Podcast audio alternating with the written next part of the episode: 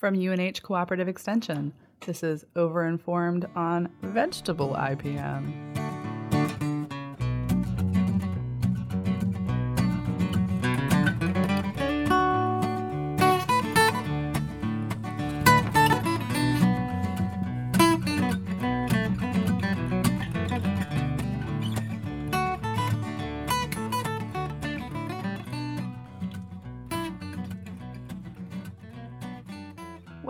Mother's Day is this weekend, and this episode is all about moms.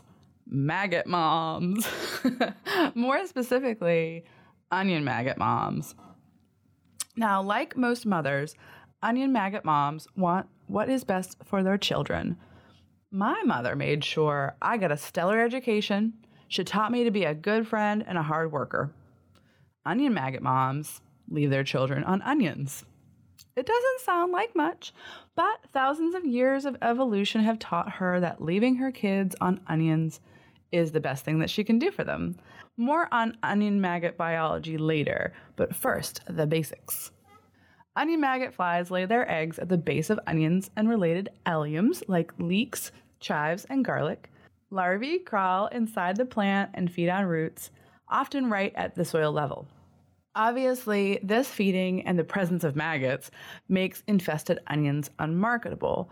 This feeding also encourages entry of fungal pathogens, which can ruin an onion bulb even if those larvae die, especially for bulbing onions that require longer storage life. Conventional chemical control is challenging because larvae are so well protected. Best management focuses on protecting onion plants from egg laying during peak flight times for adults. Onion maggot overwinters in the soil, so the first generation flight occurs pretty early, usually late May or early June.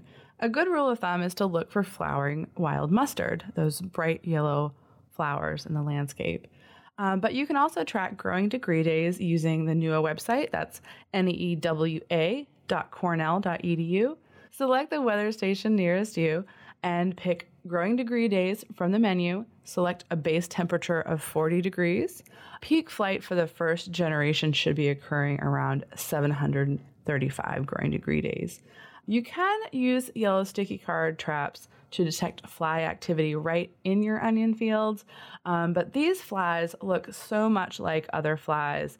Monitoring using yellow sticky cards is a good way to determine when flies in general are active, but probably not a good idea to judge pest pressure based on how many flies you see on these cards. Cabbage maggot adults look a lot like regular houseflies, and they are almost indistinguishable from seed corn maggot and cabbage maggot adults.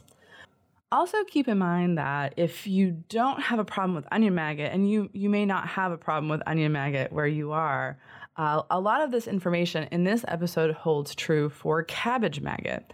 These two species are very closely related, and cabbage maggot moms do pretty much the same thing that onion maggot moms do, except they have co evolved with brassicas and they leave their kids on cabbage instead of onions.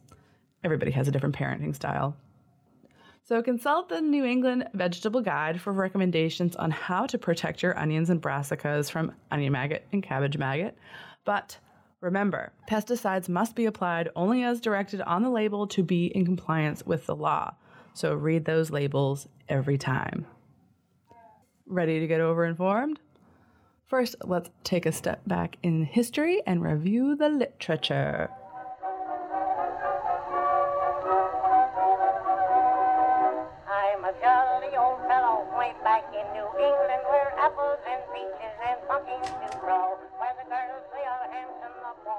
As you would expect, most of the pertinent literature focuses on understanding adult behavior and oviposition or egg laying behavior in particular. Onion maggot was first described by the number one fly enthusiast himself, Johann Meigen, in Germany in 1826.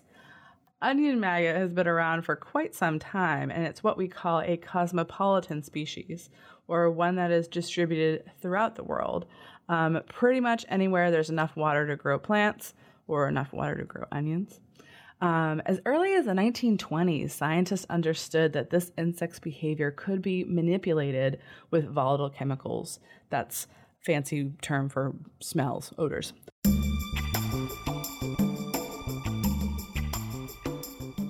Um, by the late 70s, we understood that those sulfur bearing chemicals, which give onions their, their oniony smell, were particularly important for helping these insects in long distance location of onion hosts. Um, up to 100 meters would change the behavior of a fly in the presence of these odors. Um, flies are more likely to fly upwind and perhaps a little faster with less turning when they smell an attractive odor, like the oniony smell of their hosts.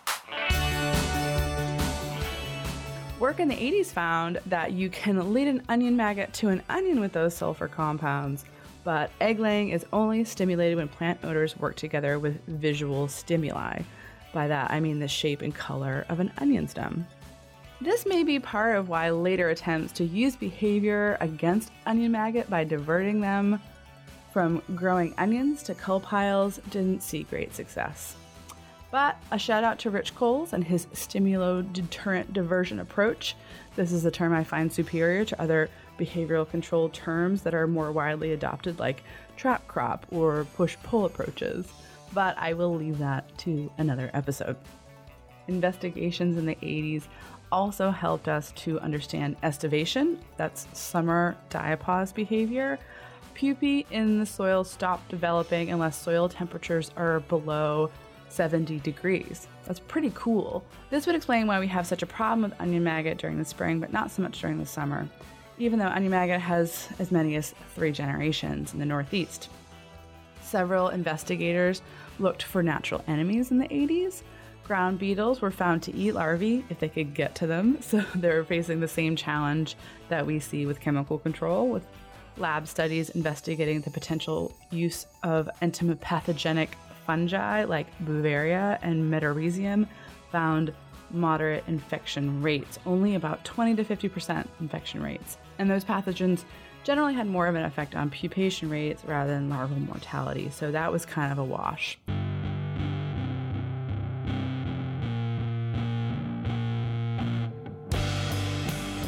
Fast forward to the 90s, and you'll read about efforts where entomologists expose females to extracts of male paragonial glands.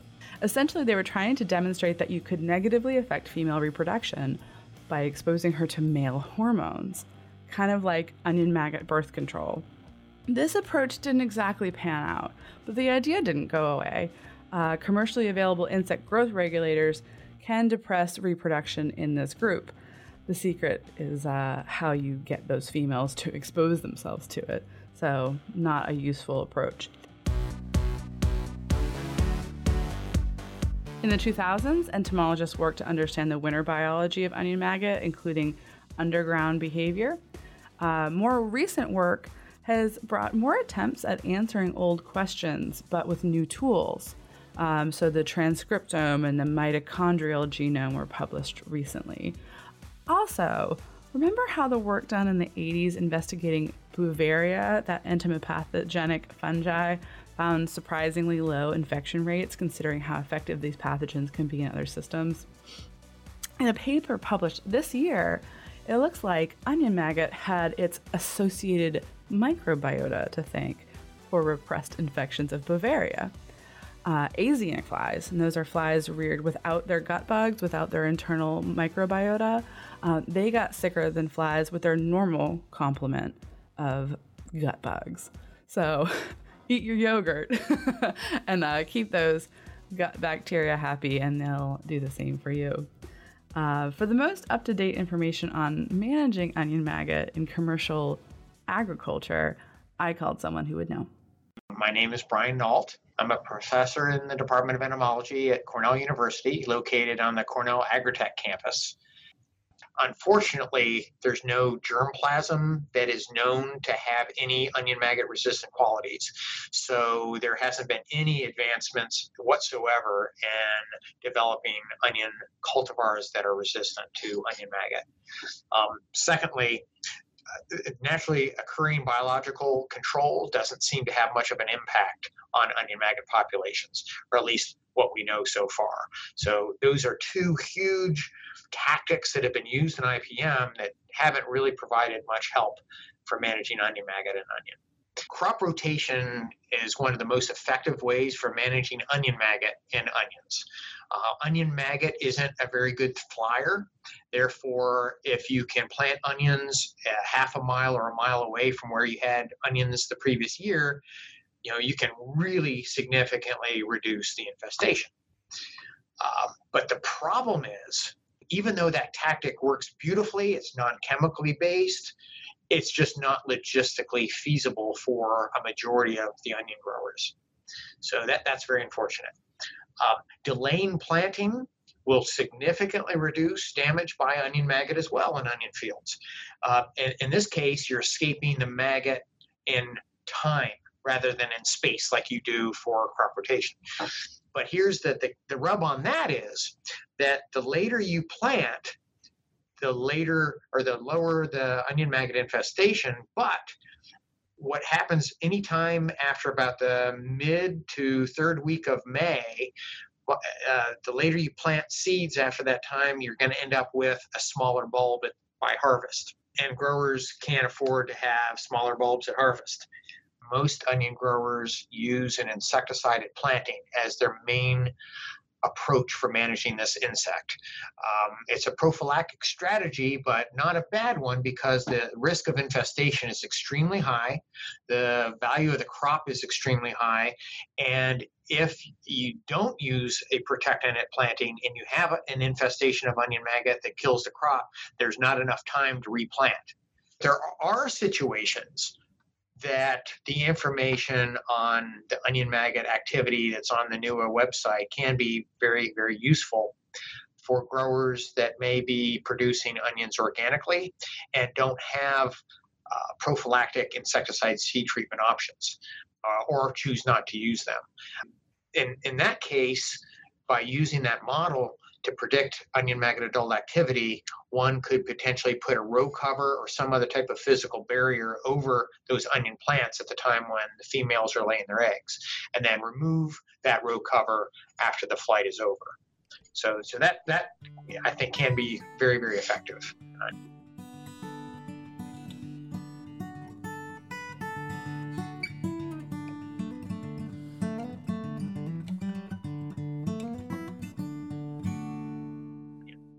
We are currently studying how abiotic factors may influence infestations of onion maggot in fields in New York. We've noticed that there are some areas where onion maggot damage can be extremely high and other areas where it's nearly non-existent. And growers in both areas are using the exact same pest management tactics. So we're wondering if things like excessive soil moisture um, or temperature in either a, the ambient temperature or soil temperature could somehow influence the levels of infestations. So we're, we're studying that currently. Uh, Erica Moretti in my program is looking into that. Uh, the, the other item that we're looking into is trying to understand the mechanism for how one of these particular control tactics works. And that is uh, one of the seed treatments that includes a insecticide called spinosad. Um, spinosad is not known to be systemic, yet it is treated on onion seeds and provides excellent protection of that plant against maggots. But we don't know how it works. Uh, perhaps it is systemic, we don't know that it is, or it's not systemic and it's creating some deterrent level deterrence of the onion maggot from the plant. Uh, we don't know what that mechanism is, but we're hoping to, to identify what it is so that we can better understand maybe how to use that product or how to maybe uh, develop new strategies for onion maggot based on repellents. This year, we're going to begin a number of projects where we're going to look at the efficacy of entomopathogenic nematodes and entomopathogenic fungi for managing this insect. Unless we find one of these biological alternatives, I, I don't see any uh, budging of getting us off this pesticide treadmill.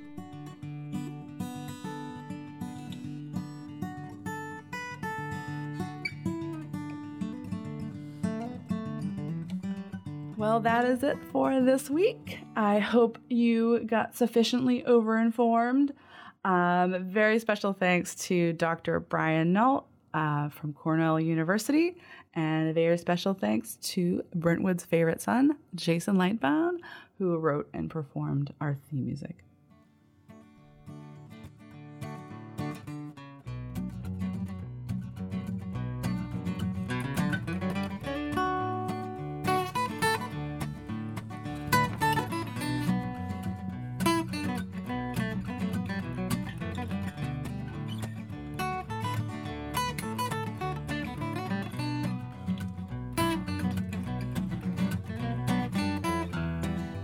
Overinformed on IPM is a production of University of New Hampshire Cooperative Extension, an equal opportunity educator and employer. All music is used by permission or by Creative Commons licensing. Views and opinions expressed in this podcast are not necessarily those of the university, its trustees, or its volunteers. Inclusion or exclusion of commercial enterprises in this podcast does not equate endorsement the University of New Hampshire, New Hampshire counties, and the U.S. Department of Agriculture cooperate to provide extension programming in the Granite State. Learn more at extension.unh.edu. building off each other. And I remember you saying there's only a few reasons people don't get tenure here. Number one, they wouldn't get in the pipe. you wouldn't get to. oh, God, I laughed so hard. That poor woman. and then she didn't come after all that. We showed her a great time. I know, I know. Eh, I, I agree. That was probably one of the best dinners that we have ever had.